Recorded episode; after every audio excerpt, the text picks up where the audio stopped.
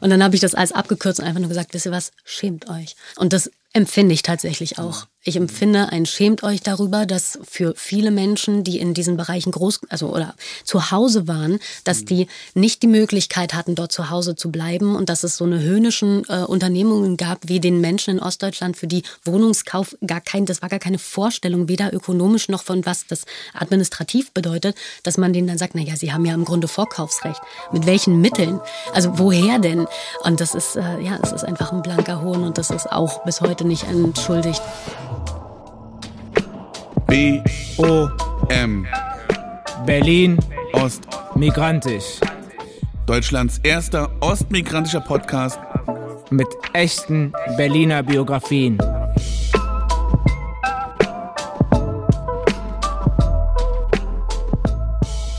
Hallo Daniel. Hallo Eske. Diese Folge ähm, erscheint am 3. Oktober, am Tag der deutschen Einheit. Du meinst den Tag der deutschen Vielfalt der oder des deutschen Zusammenhalts. oder des deutschen Beitritts, des ostdeutschen Beitritts. Ähm, soweit haben wir es schon geschafft. Im Mai haben wir angefangen mit diesem Podcast und äh, haben wir es bis in den Oktober hinein geschafft. Überleben wir das Jahr, das Kalenderjahr 2023? Das garantiere ich. Es wird eine schön. Folge in 2024 geben. Die Menschen werden sich freuen. Ja. Ähm, letzte Folge Martin Gerlach ähm, und diese Folge ähm, wird's um, haben wir einen Gast, der ähm, sich unter anderem mit Film beschäftigt. Die. Ein, eine Gästin, die sich unter anderem mit Film beschäftigt. Und deswegen meine Frage an dich, was ist dein Lieblingsfilm? Äh, schwierige Frage. Wir haben es eigentlich vorbereitet, aber trotz Vorbereitung. Top 3. Ja, ich bin ja ein Kind der 80er und 90er und eigentlich müsste so Film voll das Ding für mich sein. War es früher auch, aber ich bin ein schlechter Seriengucker und schlechter Filmgucker. Top 3 ist extrem schwierig für mich. Ich müsste in die. Ich fand A Beautiful Mind immer ganz gut. Das ist dieses über diesen Mathematiker? Ja, bescheuert, ne? John Dass ich jetzt Nash als Wissenschaftler so ein. Wissenschaftsfilm. Ja, genau. Es macht es nur noch nerdier, als es eh schon ist mit uns hier. Oh, Also ich, ich weiß, dass ich eine lange Zeit ähm, Marion Cotillard gut fand. Mhm. Die hat, die hat Edith Piaf gespielt. Ja. Ach, äh, der Le Petit Mouchoir. Ähm, kleine wahre Lügen. Fand ich auch gut. So vor, wahrscheinlich, also ich würde jetzt fünf sagen, wahrscheinlich ist es zehn Ja. oder so. Ähm, Film aus Frankreich, den ich gut fand. Ah, du bist so eher cineastisch unterwegs. Also weil äh, bei mir ähm, war es ganz lange und ich glaube, wenn ich diese Frage gestellt werde, kommt immer noch wollte zuallererst in meinen stellen, die Kopf Frage. Braveheart. Ach so. Also so richtig, äh, Äh, hat ja nichts mit Hollywood. toxischer Männlichkeit zu tun, der Film, oder? es gibt eine Hauptdarstellerin, eine, eine, zwei, zwei Darstellerinnen in dem Film. ja, Frauen braucht man oft für toxische Männlichkeit, um sie instrumentalisieren zu können. Ja. Und, das, ähm, und wenn wir schon bei toxischer Männlichkeit sind, ähm, ziemlich, ziemlich gleich damit der große Diktator von Charlie Chaplin. Mhm. Macht's auch nicht besser. Ja, also mir ist äh, ein türkischer Film eingefallen, aber wird den Leuten, also einigen Leuten, die zuhören, äh, nichts bringen. Aber ich kann vielleicht kurz was dazu sagen, warum es so, also was mich an diesem Film, was ich an dem Film gut fand, der, der Hauptdarsteller, es geht um einen Mann und eine Frau, was sonst leider. Ähm, und der Typ ist so ein Star-Koch ähm, und äh, lebt halt ein relativ einsames Leben in Istanbul. Ist halt so, ähm, was ja auch in der westlichen, in westlichen Gesellschaften auch mittlerweile als so Problem äh, gelesen wird, so männliche Einsamkeit und dann deren Vulnerabilität gegenüber äh, toxischer Männlichkeit und so Misogynie und so weiter. Und ähm, der ist halt so ein Starkoch und irgendwie hat irgendwie so ein hippes Leben, hippes, urbanes Leben. Ähm, und dann lernt er diese Frau kennen, die haben Dates und so weiter, total, wie gesagt, hippes, urbanes Pärchen. Und dann kommen halt so seine Probleme äh, zum Vorschein, dass er über bestimmte Themen nicht sprechen kann. Irgendwie so, du, du, also äh, dieser Schauspieler und oder der Film bringt es total gut rüber, wie dann so ähm, Männlichkeit auch mit bestimmten Barrieren einhergeht, die dann die Menschen vielleicht reflektieren können, aber trotzdem nicht in die Tat umsetzen können. Und das, das so eine Szene mit seiner Mutter, die ihn dann kurzzeitig besucht, die dann auch diese Frau kennenlernt. und wo er dann so in dem Film sechsmal ansetzt, irgendwie, wo du merkst, der will jetzt über so bestimmte Barriere, emotionale Barrieren Mhm. sprechen, fängt immer an mit Mama und dann hört das aber auf mit, ah, es ist schwer. Und das sagt er so sechsmal, Mama, ah, ist schwer. Und dann geht er einfach. Das heißt, wieder die Chance verpasst, über Ja. bestimmte Themen zu sprechen, die halt äh, mit emotionalen Barrieren äh, ähm, ja, verbunden sind. Und Wie, wie heißt der Film? der Film heißt auf Türkisch Issızadam. Issız lässt sich übersetzen ähm, mit, das sagt man eigentlich in der Regel äh, im Zusammenhang mit Inseln, die unbewohnte Inseln, also ja, aber unbewohnt passt eigentlich nicht. Mhm. Also ich müsste mal gucken, was dieses, bei der nächsten Folge sprechen wir dann darüber, was kläre ich das auf. Aber so ein bisschen wie so eine Insel wie bei The Beach, wo eigentlich niemand Mhm. Und wohnt. guckst du auch so Filme, die sich so mit Migrationsgeschichte in Deutschland auseinandersetzen? Um mal Ich bin, ja, Dokus. Ich schaue, Dokus, also genau. okay. Ja. Ja, also der, die Doku von, jetzt fällt mir natürlich der Begriff, äh, der, der Name nicht ein, wo es um äh, migrantische Musikkultur, Ähm, Liebe die mag tot? genau, Mhm. genau. Also sowas liebe ich. Mhm. Ähm, aber ich bin halt, ich mochte auch nie Science Fiction. Ich bin Guckst du halt leider, Dokus über Ostdeutschland? Äh, ja, gucke ich auch sehr gerne. Ich gucke sehr gerne äh, Dokus über Politik, Mhm. auch so über Biografien von PolitikerInnen, äh, über Ostdeutschland, also alles, was so Un Ungleichheitsbezug hat, Mhm. aber nicht so in die Verschwörungsrichtung geht. Also alles, was uns eigentlich einführt in so Komplexitäten Mhm. äh, der, der, der, der, der Lebenswelt der Leute und nicht so abstrakt. Ich, hab, ich kann so abstrakte Sachen einfach nicht Ja, gucken. da, da ich. Wie merkt ist es denn wieder, bei dir? Da merkt man wieder, wir sind Sozialwissenschaftler ähm, am Ende. Und uns, und, uns interessiert die- eben doch nicht die Fiktion, sondern am Ende interessieren uns doch die, die Ja. Non-Fiction-Sachen. Äh, also so, so ähnlich geht's mir auch. Ich, ich bin, ähm, ich war ein großer Cineast. Ich habe lange Zeit, äh, ich habe am äh, an der Bötzow-Straße gewohnt und äh, das Filmtheater am Friedrichshain war quasi meine Nachbarschaft und ich bin dann tatsächlich manchmal im Schlafanzug zur, ähm, also war schon bettfertig ähm, zur ähm, Sneak Preview gegangen. Hab 50, 50, 60, 70 Filme im Jahr geguckt. Ähm, aber das ist irgendwie vorbei, umso mehr ich in dieses Studium auch irgendwie reingekommen bin. Aber wenn ich an Ostdeutschland denke, denke ich mich daran, dass Goodbye Lenin und ähm, Sonderlee durchaus Filme waren, die mir gefallen haben. Ich glaube, das ist so ein bisschen Ja, die on- haben mir auch gefallen. unpopular opinion, weil ich glaube, ganz, ganz viele Leute sagen, dass die so schlecht waren, weil die, weil die ähm, das eigentlich das Thema so schlecht dargestellt haben und es irgendwie stereotypisiert haben und gleichzeitig denke ich, ja, aber es ist halt irgendwie Kunst und Kunst ähm, darf Dinge übertreiben und sollte es auch tun und diese Dokumentation, die müssen dann irgendwie ähm, in die an der- Komplexitäten einführen. in die Komplexitäten einführen. Und Filme Ja. dürfen manchmal auch einfacher sein. Ähm, Ich denke gerade an einen anderen Podcast, den ich mache, wo es um Punkmusik ging. Punkmusik darf halt Dinge vereinfachen. Ja, aber es ist, es ist nicht sowieso eine philosophische Diskussion, die die Kunstszene seit langer Zeit begleitet, so zwischen äh, Dinge abbilden und Dinge gestalten. Das ist ja also, das werden wir hier auf jeden Fall nicht auflösen. Ähm, wir Hast du mal überlegt, Künstler zu werden? na, Die Kunst, also zu, deinem, kann, kann die Kunst zu deinem Erwerbsleben zu machen? Ähm, also ich, ich habe ja diese, das äh, habe ich ja in, äh, in Staffel 1 erzählt äh, aus meiner Biografie. Ich habe ja diese Berufsfußballer äh, Säule in meiner Biografie. Und das ist schon Kunst. Nee, eigentlich. genau, nee, ich, es, äh, rechtlich äh, läuft Ah. es beim Finanzamt in der Türkei in den zwei Jahren, wo ich professionell in der Türkei gespielt habe, äh, lief das dann über, also lief, läuft es dort über ein KünstlerInnen-Dasein und deswegen ist es da steuerfrei dann. Mhm.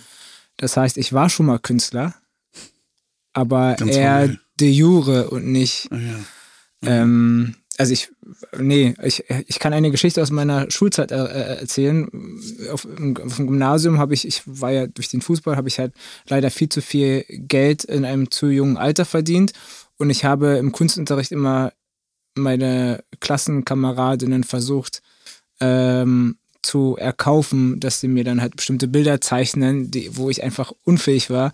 Äh, und das hat dann aber auch nicht immer gut funktioniert, weil sie das nicht machen wollten. Und dann habe ich mir aus, aus, dem, aus dem Flur ein Bild genommen.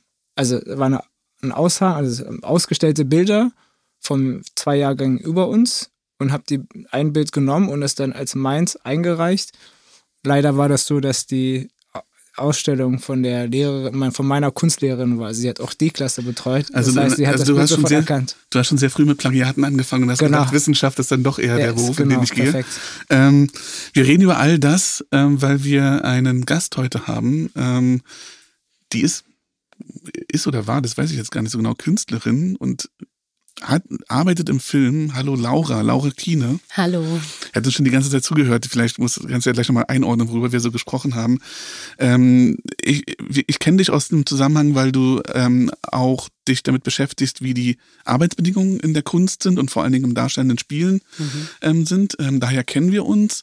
Ähm, aber ich kenne dich auch ähm, tatsächlich aus Babylon Berlin, wo du äh, eine, eine Nebenrolle, glaube ich, sagt man, äh, Genau, spielst. durchgehende Nebenrolle. Ich weiß gar nicht, wie die, wie die Figur heißt. Die Äh, heißt Ilse Ritter. Ilse Ritter und das ist die Schwester von der Hauptprotagonistin Genau. in, in der Serie.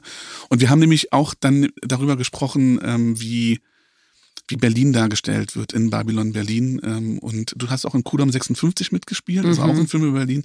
Und ich glaube, es gibt viele andere Filme, die ich mir jetzt nicht alle, Filme und Serien, die ich mir nicht alle gemerkt habe. Ja, nicht ganz so viele, ehrlicherweise. Genau. Und, Fünf an der Zahl sind es vielleicht ein paar Fernsehserien, aber die beiden sind tatsächlich mit bei den größeren Formaten äh, verortet. Und ist der Berlin-Bezug reiner Zufall? Der ist tatsächlich reiner Zufall, wobei auch nicht ganz, weil ich natürlich aus Berlin komme, einen guten Berliner Akzent habe. Und der spielte dann da auch immer wieder eine Rolle, speziell bei Babylon Berlin, was tatsächlich äh, eine Besonderheit ist, weil wir in den Dreharbeiten fest oder ich festgestellt habe, dass Berliner Akzent nicht einfach Berliner Akzent ist. Ja. Es gibt Westberliner Akzente und Ostberliner Akzente Und Brandenburger. und Brandenburger Ja. und es gibt historische Akzente und Dialekte, die man eigentlich äh, richtigerweise wirklich präzise hätte nachbilden müssen. Dafür haben wir uns nicht ganz die Zeit genommen, sind da so ein bisschen drüber weggegangen, aber das wäre natürlich so der absolute Diamond-Feinschliff gewesen, Mhm.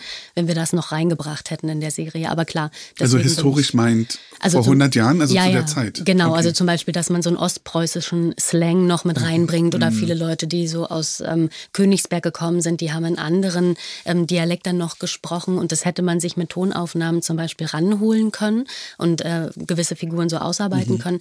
Und das haben wir halt leider äh, nicht gemacht, aber genau. Das Aber das ist ja auch dann die Frage, ob die Zuhörer oder die ZuschauerInnen das dann auch identifizieren können. Ganz genau, deswegen, also ich glaube, jetzt muss man aus der Zuschauerperspektive da nicht so den Fokus drauf legen, aber weil die Serie ähm, zumindest in den ersten beiden Staffeln, was die Details anging, so unglaublich gut ausgearbeitet war, äh, wäre das natürlich noch so eine Sahnekirsche gewesen, die man hätte draufsetzen können, aber es ist keine äh, zwingende Notwendigkeit. Und hört man das bei uns, den West- und Ostberliner Dialekt? Das wäre ja peinlich, wenn Hört wir man das überhaupt nicht... Dialekt? Ich glaube, wir, wir Da, benehmen uns äh, immer ganz schön. Also ich, per- ich, das war das Problem. Ich behaupte, ich höre sofort, ob jemand Ostberlinerisch spricht. Ich kann dir aber nicht sagen, woran.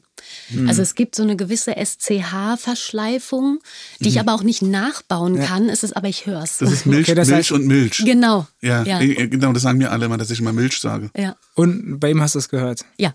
Okay. Aber bei dir könnte ich jetzt nicht sagen, ob es Westberliner ist. Also wenn ich dich nur hören würde, dann würde ich sagen, nee, ist das normal Hochdeutsch. Okay. Das heißt, meine Integrationsleistungen sind deutlich besser als dein, zumindest sprachlich. Ja, das lassen wir jetzt mal so stehen. Ähm, genau, und wir, wir, wir kennen uns auch da, äh, habe ich ja schon gesagt, dadurch, dass wir uns darüber, ähm, du an einem Projekt arbeitest, wo es darum geht, ähm, ob es denn Unterschiede quasi gibt in der, ähm, in der Situation oder in der Möglichkeit, ähm, darstellendes Spiel, also Kunst, Künstlerin zu sein, ob es da Unterschiede gibt. Und da war die Frage, ob Ostdeutsch, Westdeutsch da eine Rolle spielt. Und Genau. dann sind wir so uns erzählen gekommen und dann habe ich gedacht, du bist äh, Gast für unseren Podcast. Ja, also danke für die Einladung. Ja. Ähm, ich sage dazu noch kurz was. Also das ist äh, ein Forschungsprojekt, das macht äh, meine NGO Ensemble Netzwerk zusammen mit dem Bundesverband Freie Darstellende Künste, ist beauftragt vom BEMAS tatsächlich und konzentriert sich auf die soziale BEMAS ist Arbeitsministerium. Genau, danke schön. Konzentriert sich auf die ähm, soziale Lage der freien darstellenden Künste und da Mhm. speziell auf die Solo-Selbstständigen und die Hybrid- Erwerbstätigen. Mhm. Und ähm, in dieser ganzen Forschung, ich kürze das ein kleines bisschen ab, ging es natürlich auch vor allem um die Altersvorsorge, weil das in diesen dauerhaft prekären Beschäftigungsverhältnissen Mhm. ein absolutes Schwerpunktthema ist, ähm, das dringend behandelt werden muss, weil wir eine Masse von Leuten sehen, die in die Altersarmut rutschen werden.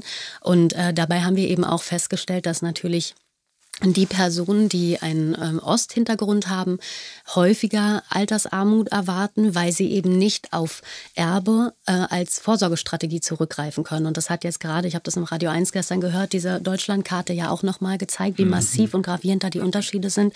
Und ähm, das ist tatsächlich ein Problem. Und interessanterweise ist es aber so, dass das von vielen Leuten, wenn sie in die Kunst gehen, gar nicht als Problem gesehen wird sondern mhm. sagen, na, ich, bin, ich bin irgendwie prekär, ich werde es auch mhm. bleiben, ich weiß, wie ich mich da drin zurechtfinden kann. Oder sie sind ähm, quasi oblivious to the fact, gehen rein und merken dann erst in der Biografie, oh Gott, ich bin überhaupt nicht vorbereitet und ich habe nichts, womit ich mich mhm. absichern kann. Mhm. Und das ist übrigens eine Analogie zur Wissenschaft. Mhm. Ja. Ähm, ja, also genau. Also es gibt es in der Wissenschaft ganz genauso, diese Erzählung, ich weiß, wie die Situation, also äh, ich weiß, wie die Situation in der Wissenschaft ist, aber mir wird es nicht passieren. Also der, der, die Hoffnung der Glaube, dass es einen selbst nicht trifft. Genau. Ähm, die, die Deutschlandkarte, wollen wir kurz einen Einwurf? Das ist, das ist, das ist, ich habe die auch gesehen. Ich finde die auch total bezeichnend, aber müssen wir sie beschreiben ja, für die Zuhörenden? Du meinst wahrscheinlich das Kommentar von Sabine Rennefanz äh, bei ja, Radio 1? Genau.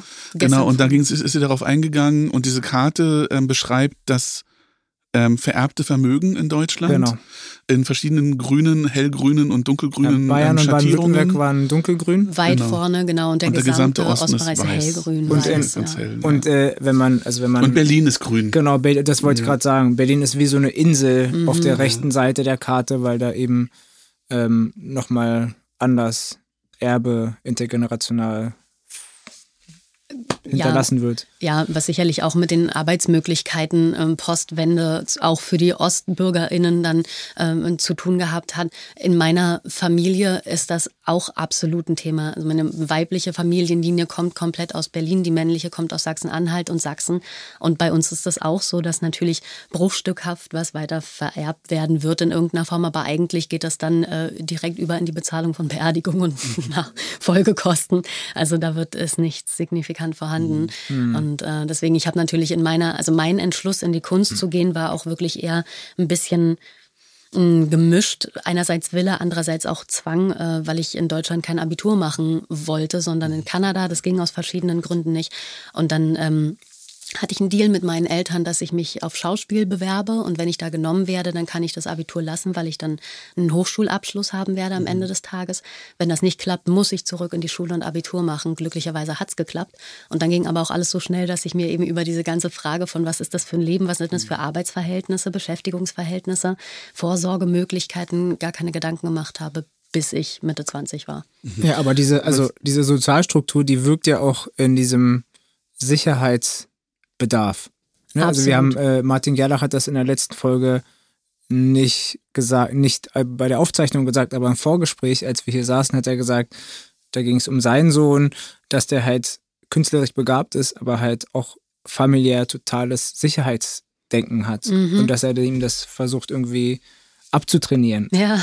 Und das ist ja auch voll der Punkt, oder? Das ist total der Punkt. Und ich habe äh, mit meinem Partner, der Westberliner ist, ähm, äh, häufiger Diskussionen darum, weil wir jetzt auch eine gemeinsame Tochter haben und ich tatsächlich sagen muss, ähm, meine Familie hat es geschafft, trotz der ökonomischen Eindrücke, die die Wende auf uns hat, und die waren gravierend, die hatten auch wirklich gravierende persönliche, familiäre Folgen, ähm, diese ganze Unsicherheit weitestgehend von mir abzuschirmen. Mhm. Und in Kontakt gekommen bin ich damit eigentlich erst, als ich zum ähm, Gymnasium in der fünften Klasse nach Tegel gewechselt bin und dann auf einmal in einem sozioökonomischen Kontext da, der war ganz anders situiert als wir. Und äh, dann bin ich irgendwann mal nach Hause gekommen und meinte zu meinen Eltern, ey, ich wusste gar nicht, dass wir arm sind. Mhm. und das waren wir nicht nicht. Mhm. Wir waren irgendwie künstlerisch, bürgerlich, so eine Durchmischung. Aber ich habe jetzt definitiv heute im Dialog mit meinem Partner viel häufiger das Thema, wie können wir vorsorgen, was können wir für sie tun, wie reden wir mit ihr, wenn sie mhm. so weit ist, dass sie sagt, mhm. ich möchte das und das machen. Und mein Credo, und das werde ich persönlich durchsetzen, wenn sie sagt, sie will ins Theater zum Beispiel, dann ist die zwingende Bedingung, du gehst in den Betrieb und du guckst dir alles an, bevor du seriös mhm. anfängst, dich da drinnen auszubilden, mhm. weil du wissen musst, was auf dich zukommt. Okay, ich werde diese Folge meiner Tochter vorspielen, ähm, weil die nämlich äh, Schauspielerin werden möchte. Es ist mhm. ein, ein Berufswunsch. Habt ihr noch das Verhältnis, wo du ihr etwas vorspielst? Kann sie nicht selber entscheiden, ob sie sich das antut oder nicht? Also tatsächlich ist meine Idee, ähm, sie einfach mal irgendwohin mitzunehmen und, und dann, also so wie Laura das gerade gesagt hat, und dann soll sie entscheiden, ob sie das wirklich machen will. Mhm. Ähm, also ob sozusagen dieses ähm, dieses, was wir sehen ähm, in diesem Beruf, sehen wir etwas, also vor allen Dingen Film, ähm, das fertige Produkt und ich habe jetzt, wir beide haben ja das äh, Glück, dass wir öfter mal jetzt auch vor Kameras stehen dürfen, nur für so Interviews. Und ich merke, ich würde diesen, nee, den Job möchte ich nicht machen. Ich möchte nicht mehrfach irgendwelche Aufnahmen machen und, und so. Und das mhm. muss man irgendwie auch mit. Ja, mitnehmen. das verstehe ich. Also ich ja. habe, ähm, wir haben ähm, ich habe Freunde aus meiner ähm, Theatervergangenheit, die haben auch einen Podcast. Die haben dann immer zum Anfang so einen kleinen, äh, was man nicht weiß, was man aber mal hören sollte, so, Disclaimer ja. gemacht. Und da habe ich darüber gesprochen, warum Erfolg nicht gleich bedeutend ist mit Erfolg. Weil ich äh, zum Beispiel auch gemerkt habe, dass nach Babylon Berlin, was die top finanzierte Serie in Deutschland ever war, mhm. auch medial aufgehangen im Olymp. Mhm. ähm, das hatte im Grunde für meine Karriere unmittelbar keine positiven Folgen. Und ich wollte das als Beispiel anführen, zu sagen, es gibt immer diesen roten Teppich und es gibt das, was man von außen sehen kann. Und es gibt diesen Eisberg, äh, ne, Körper darunter von der ganzen Arbeit, die man leistet, die unbezahlt ist, von den Wartezeiten, die man hat, die, also wo man sich abrackert, um eben Erfolg zu generieren, der mhm. ausbleibt, obwohl man alles richtig gemacht hat.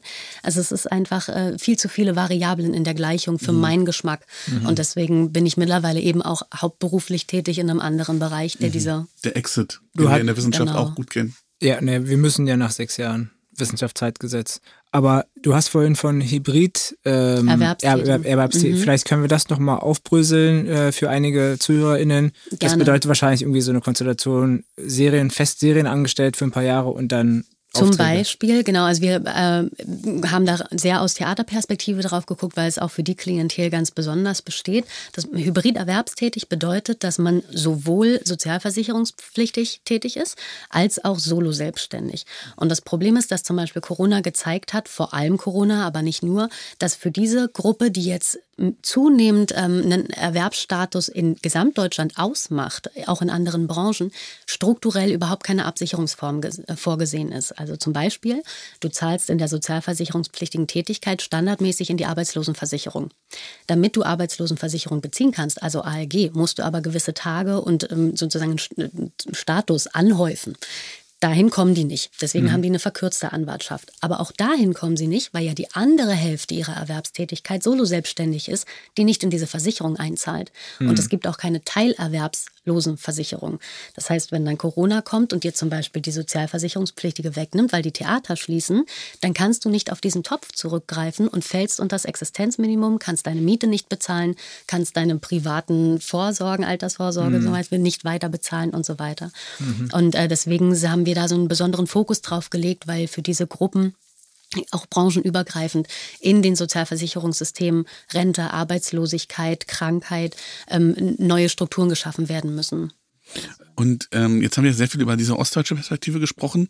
Ich weiß, dass Sie geplant hattet, noch, noch einen, eine, also jemanden zu finden, der sich über das mit, mit, sich mit Migrationsgeschichte auseinandersetzt. Also ob es da ähnliche oder unterschiedliche. Aber gibt es denn überhaupt, habt ihr da Statistiken über diese Betroffenheiten? Also ist das ein allgemeines Bild oder gibt es nochmal, könnt ihr sagen, naja, aber zu 80 Prozent betrifft das eigentlich ostdeutsche Biografien? Nee, das nicht. Also es gibt keine, wir haben keine Statistik dazu gemacht, wie viele Ostdeutsche zum Beispiel in einer hybriden Erwerbstätigkeit stecken, sondern mhm. wir haben eher ermittelt, wie viele sind solo selbstständig, wie viele hybrid, mhm. wie viele würden sagen, dass sie schon mal Kontakt mit Hybridität hatten, aber nicht hauptsächlich daran arbeiten. Mhm. Und was sind eben so, zu welchen Prozentsätzen sagen sie, sind sie abgesichert, nicht abgesichert, äh, so. Also wir, dazu haben wir ähm, quantitatives Material.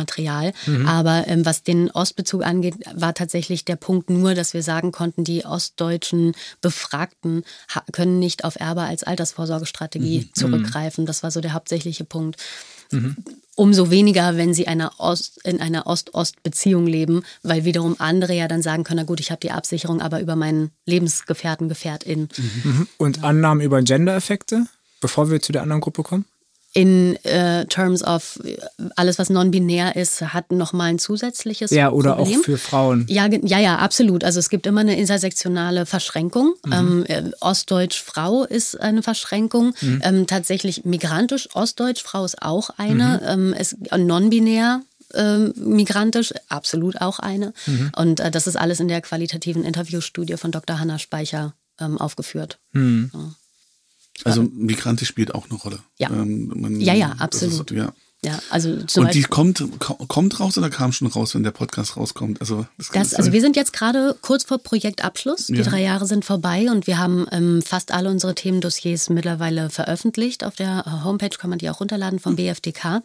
Und ähm, genau, jetzt findet noch eine Fachkonferenz statt und dann ist das im Grunde, dann übergeben wir die Handlungsempfehlung, die wir aus diesen drei Jahren Ja. ähm, Projekt äh, entwickelt haben, an das BEMAS und Mhm. hoffen dann natürlich, dass das weitergetragen wird, damit die Stellschrauben gedreht werden. Aber wie kam das, war das eine Förderlinie? Wie kam das denn überhaupt dazu, dass das Ministerium für Arbeit und du Soziales. gehst voll in die Details. Ja, in, ja, Ja, aber, ja, das ist aber ist doch voll relevant, oder? Genau, Ja, also ähm, der BFDK und das Ensemble-Netzwerk auch, aber es war vorrangig auf Initiative des BFDK. Die sind äh, extrem aktiv, was den Kulturlobbyismus angeht, auch in Kontakten zum Bundestag. Ähm, da gibt's Mhm. ja dieses ähm, Panel äh, Kunst und Kultur und Mhm. äh, Soziales und äh, da, damit waren wir sehr viel verbunden und dann gab es einen Beschluss des Bundestags zur Mhm. ähm, Betrachtung der sozialen Lage und daraus ist das dann entwickelt worden. Ja. So, bitteschön. Was ist dein Lieblingsfilm? Oh. Entweder dein Lieblingsfilm oder dein Lieblingsfilm über Berlin. Das war jetzt eine geschmeidige Brücke. Ah, okay. Also mein Hosen runter. Mein Lieblingsfilm, wenn ich ad hoc eine Antwort sagen muss, ist tatsächlich Hook. Das ist ein Kinderfilm, Ja. so halb, aber nicht wirklich. Das Interessante, ich musste vor kurzem wieder dran denken, als ich den aus Kinderperspektive gesehen habe, habe ich natürlich alles da drin gesehen, was der uns vermittelt als äh, Erwachsenwerden hat Herausforderungen und das ist das Schöne daran, Kind zu bleiben. Heute aus Erwachsenenperspektive tut mir Hook unglaublich leid, weil der einfach in seinem Aufwand, den er betreibt für seine Familie, überhaupt nicht verstanden wurde. Ein ganz Perspektivwechsel. Ähm, aber äh, ich finde den auch einfach wirklich wahnsinnig gut gemacht und wundervoll gespielt. Das ist so die Ist das dann Hoffmann, ne? Als, Genau, Dustin Hoffman ja, als Hook und Robin Williams als äh, Peter Pan. Stimmt. Und wirklich eine sehr, sehr schöne Geschichte. Mein Lieblingsfilm oder Film über Berlin. Serien gehen auch. Serien, ja. Boah, das ist, äh, ich bin nicht mehr so richtig dazu gekommen, Serien, sondern muss ich aber wirklich wühlen. Hm. Vor allem auch so mit Ostberliner Bezug. Ich musste gerade an die Kinder ähm, vom Bahn- Bahnhof Zoo denken, aber die alte Verfilmung, mh, die hat mich als Jugendliche echt beeindruckt. Also negativ beeindruckt, hat wirklich Spuren hinterlassen, weil ich die so das ist auch ein Punkt, über den ich gerne sprechen würde eigentlich, ähm, von wegen Film und äh, Darstellung von so ähm, kulturellen Kreisen oder eben ne, Babylon Berlin, wie so das Proletariat dargestellt wurde. Du kannst im Grunde machen, was du willst. Sobald es ein Film ist, wird es romantisiert. Das ist allein das Medium Film, das das produziert. Außer bei die Kinder vom Bahnhof Zoo. Der hat das nicht gemacht. Zumindest nicht bei mir als Jugendliche, was ja das vorrangige Publikum war wahrscheinlich. Und das hat er wirklich gut hinbekommen. Es war echt shocking. Ja. Ich, ich glaube, wenn ich über Berlin nachdenke, habe ich, ich habe jetzt gerade parallel darüber nachgedacht. Es ist kein Film, es gibt, es gibt es auch als Film, aber ich kenne es eigentlich nur als Theaterstück. Linie 1. Mhm. Als, als vielleicht das Musik. Krips-Theater. Dann- dann, äh, äh, dann, aber dann, aber dann wirst du mal von mir eingeladen. Wir gehen beide mal Linie 1 gucken, Eskil. Eskil Ja. sitzt hier neben mir und schüttelt den Kopf. Das sieht man ja im Ich wollte Podcast nicht. fast rausgehen. Ja.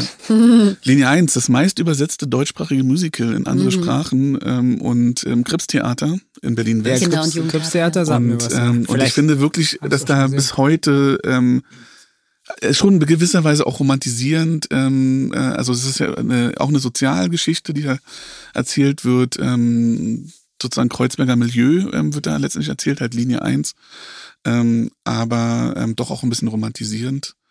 Ähm, mit unglaublich guter Musik ähm, und ähm, mehrfach gecovert. Also sowohl die Beatsteaks Mhm. als auch Sido haben das Marias Lied Hey Du nochmal Ja, gecovert. ja, ja.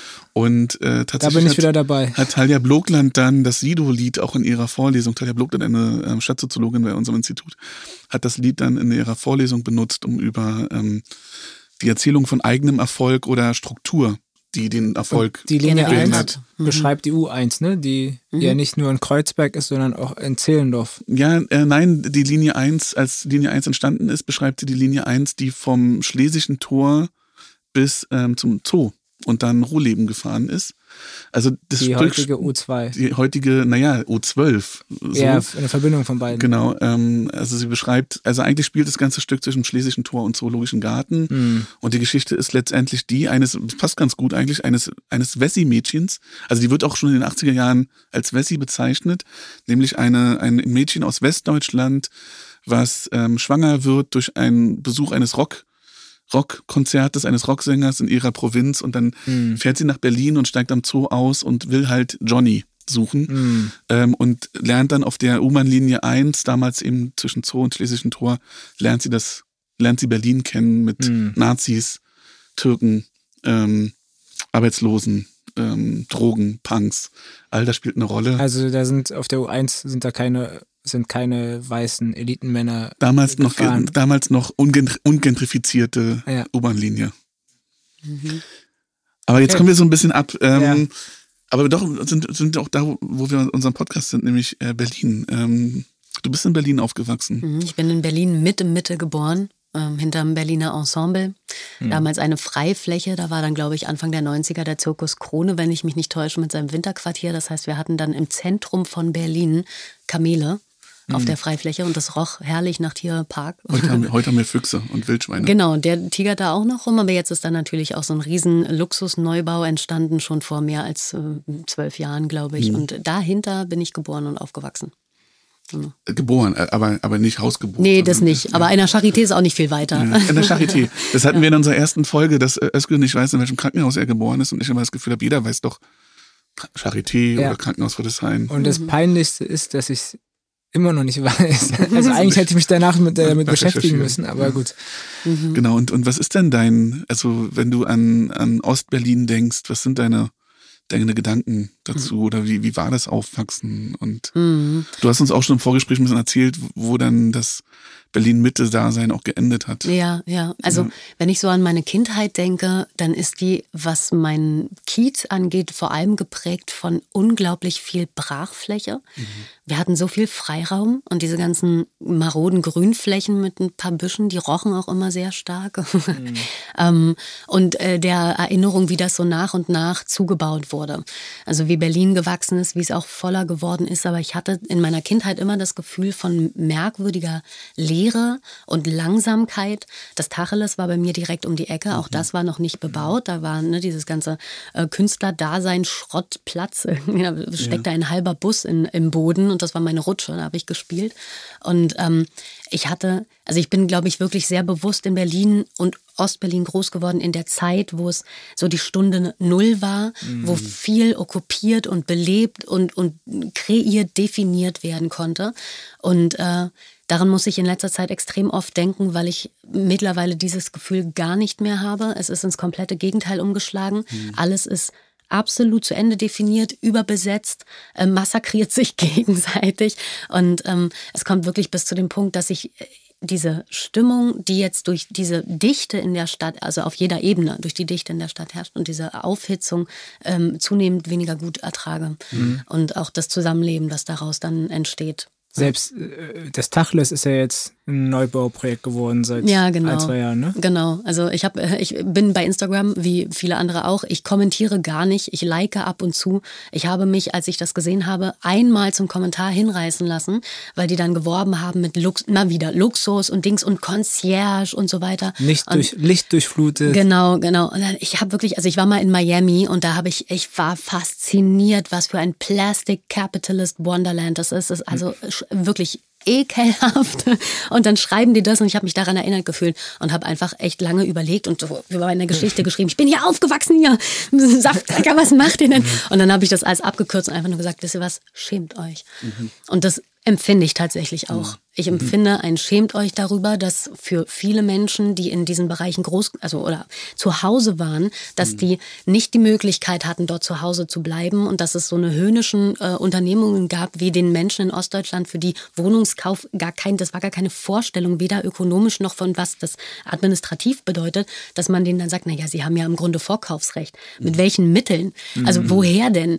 Und das ist, äh, ja, es ist einfach ein blanker Hohn und das ist auch bis heute nicht entschuldigt. Also Und wenig. vielleicht ist es wichtig, hier auch die Kontinuität nochmal zu beschreiben, weil diese Deutschland, die besagte Deutschlandkarte zeigt ja, dass es heute noch schwierig ist, ähm, sich dann diese Sachen zu kaufen. Ja, und Genau. es gibt, es gibt noch, einen, noch einen weitergehenden Aspekt. Also unsere Kollegen André Holm und Matthias Berndt haben das mal aufgeschrieben, als sie gesagt haben, dass man, wenn man über Ostdeutschland redet, sollte man auch das Wohnen in den Blick nehmen, weil die Tatsache, dass so viel ähm, Immobilienbesitz in westdeutsche Hände übergegangen ist, bedeutet auch, dass es seitdem einen Mietentransfer von Ost nach West gibt. Ganz genau. Weil ja Ostdeutsche die Mieten zahlen, die dann sozusagen das Erbe irgendwelcher Münsteraner Söhne und Töchter ähm, quasi finanziert. Zur Transparenz, ich weiß nicht, ob wir, so- wie transparent wir sind, können wir Nee. wieder rausschma- rausschneiden. Also ich zumindest lebe äh, mittlerweile auch in einem Eigenheim, was aber weit weg von Berlin-Mitte ist, ähm, weil das äh, dieses Gefühl, was du beschrieben hast, Laura, ähm, also ich glaube, am Tacheles ist es so, so, so, so richtig stark fassbar, aber eigentlich kann man durch die gesamte, zumindest durch ganz gesamt Ostberlin laufen und kann dieses Berg. Be- Gefühl immer wieder bekommen. Im Prenzlauer Berg, Kassaninallee, ähm, im Friedrichshainiger Straße. Ähm, Alles rund um den Bau Mauerpark. Ja, das ist tatsächlich, ähm, also ich merke das in meiner Wahrnehmung total früher als Kind und das ist, glaube ich, nicht nur eine kindliche Perspektive, sondern das ist auch ein, es ist eine Atmosphäre und ein Gefühl. Als ich durch die Straßen gelaufen bin, hatte ich das Gefühl, ich bin hier zugehörig. Es gehört mir auch, das, also aber auf einer Ebene von Bürgerschaftlichkeit und nicht von, äh, das ist mein Eigentum. Ähm, und es ist durchlässig. Also da findet eine Form von Kommunikation statt. Und heute ist es hermetisch abgeriegelt. Es gibt keine Kommunikation mehr. Es ist total durchprivatisiert und es hat auch den 110-prozentigen Anspruch darauf. Also wehe, du setzt einen Fuß da rein, das ist mein Eigentum. So, Und ähm, das finde ich für eine Stadtgesellschaft auch echt kritisch. Ja, und das ist ja auch dann, also diese ganze Idee von gated communities.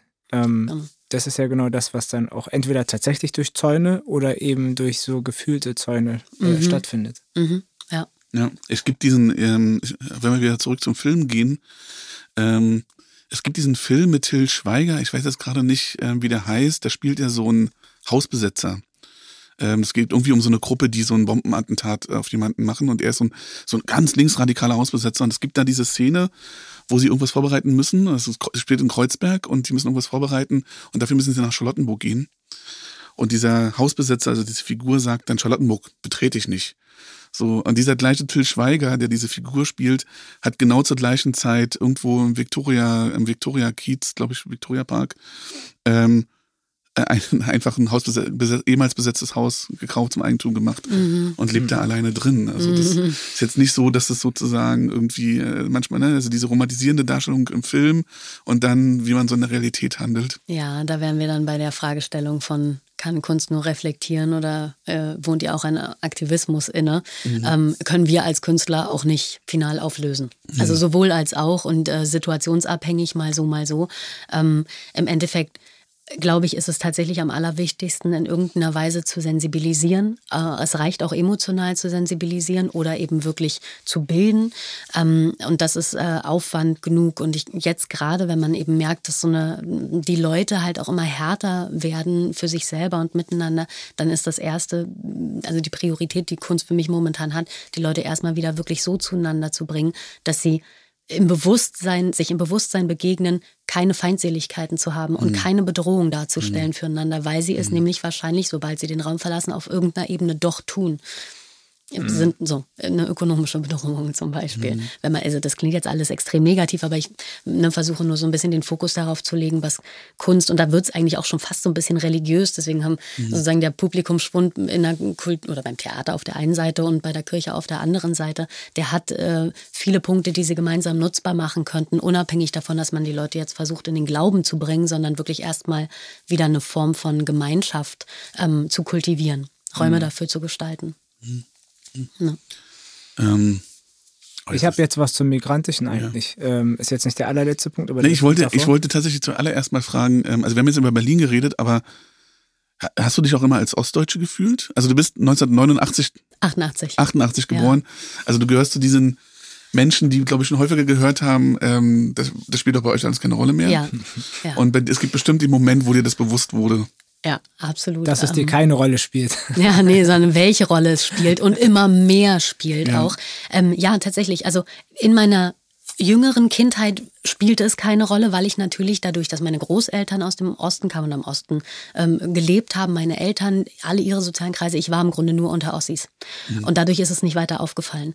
Als ich dann aber aufs Gymnasium gewechselt bin, da ist es mir zum ersten Mal deutlich geworden, unter anderem auch, weil ich in meinen, sagen wir mal, sozialen Kompetenzen angeeckt bin. Also das, mhm. was ich an Toolkit hatte, von Umgangsformen oder wie ich irgendwie bestimmte Konflikte gelöst habe oder sowas, das äh, war da nicht passfähig. Und dann habe ich gemerkt, ich bin bisschen anders. Warum denn? Und habe mit meiner Mutter darüber gesprochen die ähm, Psychologie an der HU studiert hat und auch promoviert. Die hat dann auch im Zuge der Wende teils dazu geforscht und meinte dann, naja, das ist tatsächlich sogar in der Forschung belegt, es sind unterschiedliche, es sind unterschiedliche Habitus. Mhm. Also das ist nicht die gleiche Sprache, die da spricht. Mhm. Und dann ist es mir aber auch aufgefallen, weil als ich dann gesagt habe, Okay, also es gab so eine Zeit, irgendwann um die EM 2000, schieß mich tot, drei oder was das war. Da kam das so in Mode, dass man T-Shirts trug mit Brasilien mhm. oder mhm. China oder so. Und dann war ich natürlich am Alex und da sind immer diese kleinen Auslagen mit Sowjethüten und dann lag da auch ein T-Shirt mit DDR. Mhm. Da habe ich gedacht, naja, ich komme aus der DDR. Ich ziehe ein T-Shirt an, da steht DDR drauf. Fahre damit ins Gymnasium und das Erste, was mir an den Kopf geschmissen wird, ist, bist du stolz darauf, dass an der Mauer Leute erschossen wurden? Mhm. Und ich war sprachlos, weil also ich damit, in dem Bewusstsein habe ich das natürlich nicht getragen, sondern eigentlich eher, weil ich sagen wollte, ich komme daher und ich bin auch irgendwie ein bisschen stolz mhm. darauf. Ähm, aber auch, weil natürlich zu der DDR und auch speziell zu meiner Geschichte und allem, was ich darüber weiß, viel, viel mehr gehört als das, was meine westlichen MitschülerInnen von ihren westdeutschen Eltern aus dem westdeutschen Fernsehen über die DDR gehört haben. Mhm sehr einseitig. Ja? Mhm. Und äh, da habe ich dann zum ersten Mal auch für mich verbucht, okay, es gibt bestimmte Sachen, bei denen ich einfach nicht anfange, in Dialog zu treten, mhm. bis mir jemand einen Dialog anbietet. Mhm. Und äh, das hat dann halt auch später eben zu so Momenten geführt, wie dass ich gesagt habe, ich bin ostdeutsch sozialisiert. Hä, wieso, du bist doch ein Nachwendekind? Was geht dich denn das an? Auch eine Frage von einem westdeutschen Dialogpartner. Und äh, das, ich habe das dann richtig zu meinem Leitthema gemacht. Immer mhm. wieder zu begründen, warum und das herzuleiten und zu sagen, was das für mich bedeutet und auch heute in meinem Zusammenleben bedeutet und so weiter. Und äh, genau, ja, also ähm, mein Ostdeutschsein ist auf jeden Fall ein Etikett, das ich mit mir trage mhm. und das ich aber auch äh, deutlich ausstelle. Also in meiner mhm. Vita, wenn ich die mhm. irgendwo hinsende, dann sage ich auch, ich bin geboren in Ostberlin. Was ja auch ein gewisses Privileg ist, ne? Weil äh, als Ostdeutscher kann man das entscheiden oft. Mhm. Also gerade wenn man jetzt ähm, Hochdeutsch äh, sprechen kann, kann man entscheiden, ob man sein Ostdeutschsein herausstellt oder ob man, was man auch viel sieht, gerade die Ostdeutschen, die dann ähm, diese Migration in den Westen gemacht haben, mhm. die sich oft auch entscheiden, unsichtbar zu sein, weil sie es auch können. Mhm. Aber die hist historische Dimension der Zuschreibung, ähm, die kriegst du natürlich nicht weg. Also du kannst mhm. sie persönlich vielleicht für Momente wegschieben, aber das, was deine Gruppe betrifft, das kannst du natürlich nicht weg. Die Zuschreibung, ja. die deine Gruppe betrifft, die kannst du genau. ja nicht wegschieben. Du mhm. kannst sie versuchen. Identität ist immer eine Interaktion zwischen Selbst und Fremd. Genau, und mhm. eine, eine Gruppenzuschreibung. Das, äh, ich möchte das ähm, anschlussfähig machen für die migrantische Erfahrung, äh, weil das ja genau der gleiche Mechanismus ist, eben diese, diese verengende Zuschreibungen, Zuschreibung, mit der du dann schauen musst, was du mit ihr machst. Mhm. Ähm, und ob du, die ob du dann sagst, ich nehme die Exit-Option, ich gehe jetzt nicht in den Dialog in einem mhm. 1 zu 1 Setting, oder sagst, okay, ich ähm, schaffe mir ein Repertoire an, an, an Antwortstrategien an ähm, oder äh, ich gehe jetzt voll auf Konfrontation mhm. oder so. Ne? Und das sind ja dann, aber du musst dich erstmal mit dieser vereinfachenden ähm, Zuschreibung beschäftigen und du musst sie erstmal dekonstruieren um dann überhaupt erstmal ins äh, Argumentieren und ins Streiten zu kommen. Und das, da würde ich sagen, dass das total anschlussfähig ist an der Migrantenerfahrung. Mhm. Was ich mich vorhin gefragt habe, ist, als wir noch über diese HausbesetzerInnen gesprochen haben, äh, die Statistik für migrantische Menschen zeigt ja, dass migrantisches Unternehmerinnentum äh, so eine ähm, Erfolgsstrategie gewesen ist, die aber auch nicht besonders ähm, abgebildet wird, eigentlich auch in der künstlerischen Verarbeitung. Äh, die letzte Statistik zeigt, dass migrantische Menschen zweieinhalb Mal so häufig äh, Unternehmen gründen wie nicht-migrantische Menschen in Deutschland. Das ist eine enorme Summe, so. Also eine enorme Differenz. Und da hat sich natürlich gleich für mich die Frage gestellt, ja, wie ist es eigentlich mit ostdeutschen Menschen? Ist da das, die, die Bereitschaft, Unternehmer, Unternehmen zu gründen, genauso hoch, weil eigentlich die Ausgangslage ist ja relativ ähnlich. Die, Mittel sind ja ne, Mhm. begrenzt, die Ressourcen sind begrenzt, aber irgendwie ist so eine Risikobereitschaft da als vielleicht einzige Exit-Strategie oder Mhm. einzige Aufstiegsstrategie. Ich glaube, ich habe keine Ahnung. Ja, also mh, ich würde sagen, das ist wahrscheinlich total äh, individuell. In Mhm. meiner Familie ist das nicht der Fall. Ähm, ich glaube, bei uns war eben durch die Folgen der Wende äh, ein hohes Sekuritätsbedürfnis Mhm. äh, extrem erhöht, ähm, mit also entsprechenden Entscheidungen auch, was die Berufswahl angeht. Mein Vater ist zwar mittlerweile, ähm, wenn man so will, Unternehmer, der hat eine kleine Firma für äh, Hauswartsdienste, aber das ist, also ja, das ist Unternehmertum, aber es ist natürlich auch Niedriglohnsektor. Ne? Es ist nicht ein Bereich, den man wirklich extrem skalieren kann. Und äh, das hat er gemacht über einen langen Zeitraum aufgebaut, aber ansonsten in meiner Familie eigentlich alle Richtung äh, Sicherheit, Angestelltenverhältnis, gucken, dass man seine Schäfchen ins Trockene bringt, sei nur vorsichtig mit Anlagestrategien. Lass einerseits such den guten Berater, verlass dich auf den Berater, weil wir wissen das ja alle nicht, wir haben es auch nie gelernt. Andererseits vertrau nicht drauf, das ist alles, hm, haben wir erfahren, dass das nicht funktioniert. Also da ist, äh, herrscht auch wirklich keine richtige solide Wissensgrundlage. Und ich fühle mich da immer extrem angewiesen auf jemanden, der aus einem westdeutschen Kontext kommt, der mir das irgendwie erklären kann und mir der die Richtung weisen kann. Ja. Also ich, ich habe das, ähm, also das kann ja mal ein Aufruf sein, so interaktiv zu werden als Podcast. Also wenn jemand Studien kennt, schreibt uns gern, Ja, ähm, ähm, ob, ob sich damit beschäftigt wurde.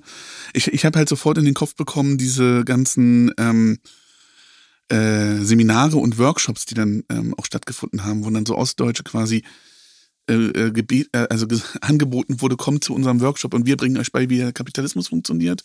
Und auch da ist ganz, ganz viel Schindluder ähm, betrieben worden. Ja. Und da sind viele Leute ähm, auch ähm, ja, in das Licht geführt worden.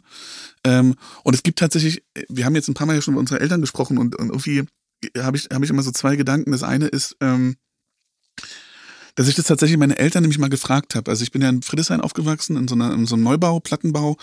Ähm, und um uns herum waren mehrere Altbauten und mit dem Wissen von heute, und dieses Wissen war damals ja offensichtlich schon in Westdeutschland, weil ich, ich kenne diese Geschichten von ähm, Freunden von mir, wo ähm, im Emsland ähm, jemand vorbeigekommen ist und gesagt hat, kauft euch Wohnungen in Berlin Mitte, die sind bis dann und dann abgeschrieben und dann nahmen die den und den Wert. Das heißt, dieses Wissen war da, meine Eltern hatten dieses Wissen nicht. Und meine Mama hat ähm, ähm, Kredite ausgezahlt, sie war Buchhalterin bei der Bank. Das heißt, sie hat eigentlich das Wissen gehabt, dass man Kredite aufnehmen kann. Und ich, ich frage mich immer, meine Eltern, mit dem Wissen von heute, hätten sie damals so ein Haus gekauft? So ein, so ein Altbau in Friedrichshain. Ich, ich weiß noch, ich weiß nicht, ob ich das hier schon mal erzählt habe. Götz George stand bei uns auf dem Hof und hat dann den, den Altbau nebenan gekauft. Ähm, also so diese verpassten Chancen auch, also dieses irgendwie in dieses Risiko zu gehen, aber vielleicht ist das aber auch ein bisschen was mit, wie war dieser Staat, diese 40 Jahre, wie war die gestrickt? Also sozusagen, ist man dazu erzogen worden, ins Risiko zu gehen oder, oder sozialisiert oder worden? zu vertrauen. ähm, genau, oder genau einem kapitalistischen System zu vertrauen. Ähm, also ich weiß, dass meine Eltern eine ganz große, also ganz, ganz lange ganz große Fragezeichen hatten und da musste ich auch daran denken, als, als du ähm, über deine Eltern gesprochen hast, dass das auch so ein, ähm, also dass sozusagen viele Dinge, die heute für mich möglich sind, auch damit zu tun haben, dass meine Eltern ganz, ganz viele Dinge in ganz, ganz vielen Dingen zurückgesteckt haben und irgendwie da gehofft haben, dass es einfach am Ende gut ausgeht. Und es ist gut ausgegangen bei uns bisher. Ähm, aber ich glaube, ähm, aber eben auch zu, also da, da sind Sachen passiert, so die man, über die man jetzt so langsam nachdenken kann. Ich habe ähm, noch eine Frage an dich. Es gibt ja diese, also in der, aus der migrantischen, rassifizierten Community weiß ich, dass es diese Diskussion darum gibt, äh, wie in, in, in, in der Kunst, gerade im Film, ähm, Migrantinnen abgebildet werden. Also nochmal, es schließt an der, dockt an der Frage von vorhin an, aber da gibt es ja verschiedene Interpretationen. Die einen sagen, ich möchte jetzt nicht mehr, nicht noch einmal äh, der migrantische Kriminelle sein, äh, die soll mich jetzt bitte auch mal als Anwalt oder als Arzt ähm, zeigen. Mhm. Und dann gibt es aber auch nochmal die alternative Interpretation, die dann sagt, naja, aber warum denn nicht so? Und warum denn nicht eigentlich beides gleichzeitig und so weiter? Also das ist so eine Diskussion, die irgendwie nicht aufhört. Mhm. Ähm, und ich weiß, ne, es gibt ja wirklich auch Menschen, die Wertvolles in diesem Bereich leisten, wie Tyron Ricketts mit Entertainment zum Beispiel. Ähm, was, also, ne, erstens, was denkst du darüber? Zweitens, was können wir eigentlich auch für ostdeutsche Biografien sagen und deren mhm. Abbildung in Filmen? Also ähm, ich finde das natürlich als Diskussionspunkt grundsätzlich total richtig. Ich freue mich darüber, auch wenn ich natürlich für diesen migrantischen Kontext wirklich überhaupt nicht sprechen kann. Aber ich freue mich, dass es mittlerweile normaler geworden ist, den Cast viel mehr zu durchmischen und zwar ohne Begründung. Mhm. Das ist, glaube ich, der essentielle Punkt ähm, mhm. dass man es nicht herleiten muss, sondern dass es einfach so, dass man einfach eine Setzung macht. Das ist einfach so. Mhm. Ähm, und das Theater versucht es auch und kommt da langsam in die Pötte. Auch das ist richtig. Also, dass mhm. zum Beispiel der Faust äh, alles sein kann und auch Mephisto kann alles sein und das können auch alle mehrfach diese Figuren, also zugleich diese Figuren, das ist auch in Ordnung und so weiter. Theater hat ja da eigentlich viel mehr Freiraum als der Film und ist aber trotzdem ein bisschen, der Kanon ist halt unglaublich klassisch und steif, zumal wenn man aus Berlin rausgeht, dann kann das durchaus ein Thema sein. Ähm, was ostdeutsche Darstellungen und Perspektiven im Film angeht, würde ich mir tatsächlich mehr Differenzierung wünschen. Ich würde mir wünschen, dass ähm, Biografien äh, sauberer, also einfach Einzelschicksale ein bisschen genauer erzählt werden, speziell auch in der Wendezeit und danach, was das eben bedeutet hat auf äh, wirtschaftlicher Ebene, auf Beziehungsebene, im Umgang mit Kindern und so weiter. Da ist so viel, was man erzählen könnte. Um nur ein kleines ähm, Beispiel zu nennen, Andreas Dresen hat ja vor nicht allzu langer Zeit Gundermann verfilmt. Meine Familie war mit Gundermann über, also befreundet. Mein Onkel ist äh, der Gitarrist in der Band gewesen.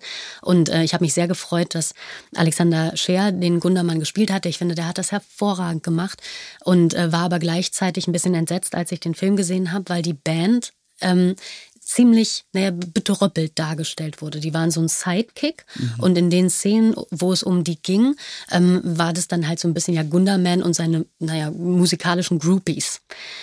Und da ist halt, das sind wieder so Feinheiten, der hieß Gundermann und Seilschaft. Mhm. Das war eine Gruppe, die waren auch ein Kollektiv und auch hinter diesen einzelnen Leuten stecken Schicksale und mhm. die leben auch noch. Mhm. die kann man befreien. Und da ist mehr. Da muss man sauber bleiben. Weil ich mhm. nehme das ehrlich gesagt, und zwar nicht nur, weil ich Gundermann verehre und irgendwie mit ihm verbunden bin. Mhm. Ich nehme das persönlich. Ich nehme das auf der ostdeutschen Ebene persönlich, weil ich dann denke, das ist nicht, ihr hättet die Arbeit leisten können, es war alles Material vorhanden und das kommt dabei raus, das ist mhm. nicht sauber. Mhm. Und äh, das erwarte ich. Mhm. Das heißt, wir sehen hier äh, Kennst du Gundermann? Verbesserungspotenziale. Nicht so richtig, also so ein bisschen sagt es mir was, aber. Wir können ja, können ja zum Abschluss dieser Folge noch Linda äh, anspielen. Ich weiß immer nicht, wie es mit Urheberrechten ist, aber wir machen es einfach ganz kurz.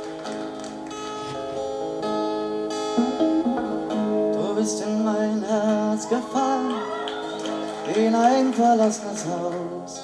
Hast die Türen und Fenster weit aufgerissen, das Licht kam rein und raus. Ich hatte doch schon meinen Frieden, aber Ja, ähm, danke, dass du da warst, Laura. Ja, vielen lieben Dank. Danke. Unser, unser Filmgast. Ähm, und vielleicht wiederholen wir es auch nochmal. Ähm, ähm, und äh, dann ähm, an alle, also da die Folge ja am 3. Oktober rauskommt, schönen Feiertag. Zum Tag der deutschen Vielfalt, der deutschen des Vielfalt. Zusammenhalts äh, mit einem Filmgast zum Hören. Genau. genau. Laura hat sich noch Hier bin ich geboren von Gundermann gewünscht. Hier bin ich geboren, wo die Kühe mager sind wie das Glück. Hier habe ich meine Liebe verloren und hier krieg ich sie wieder zurück.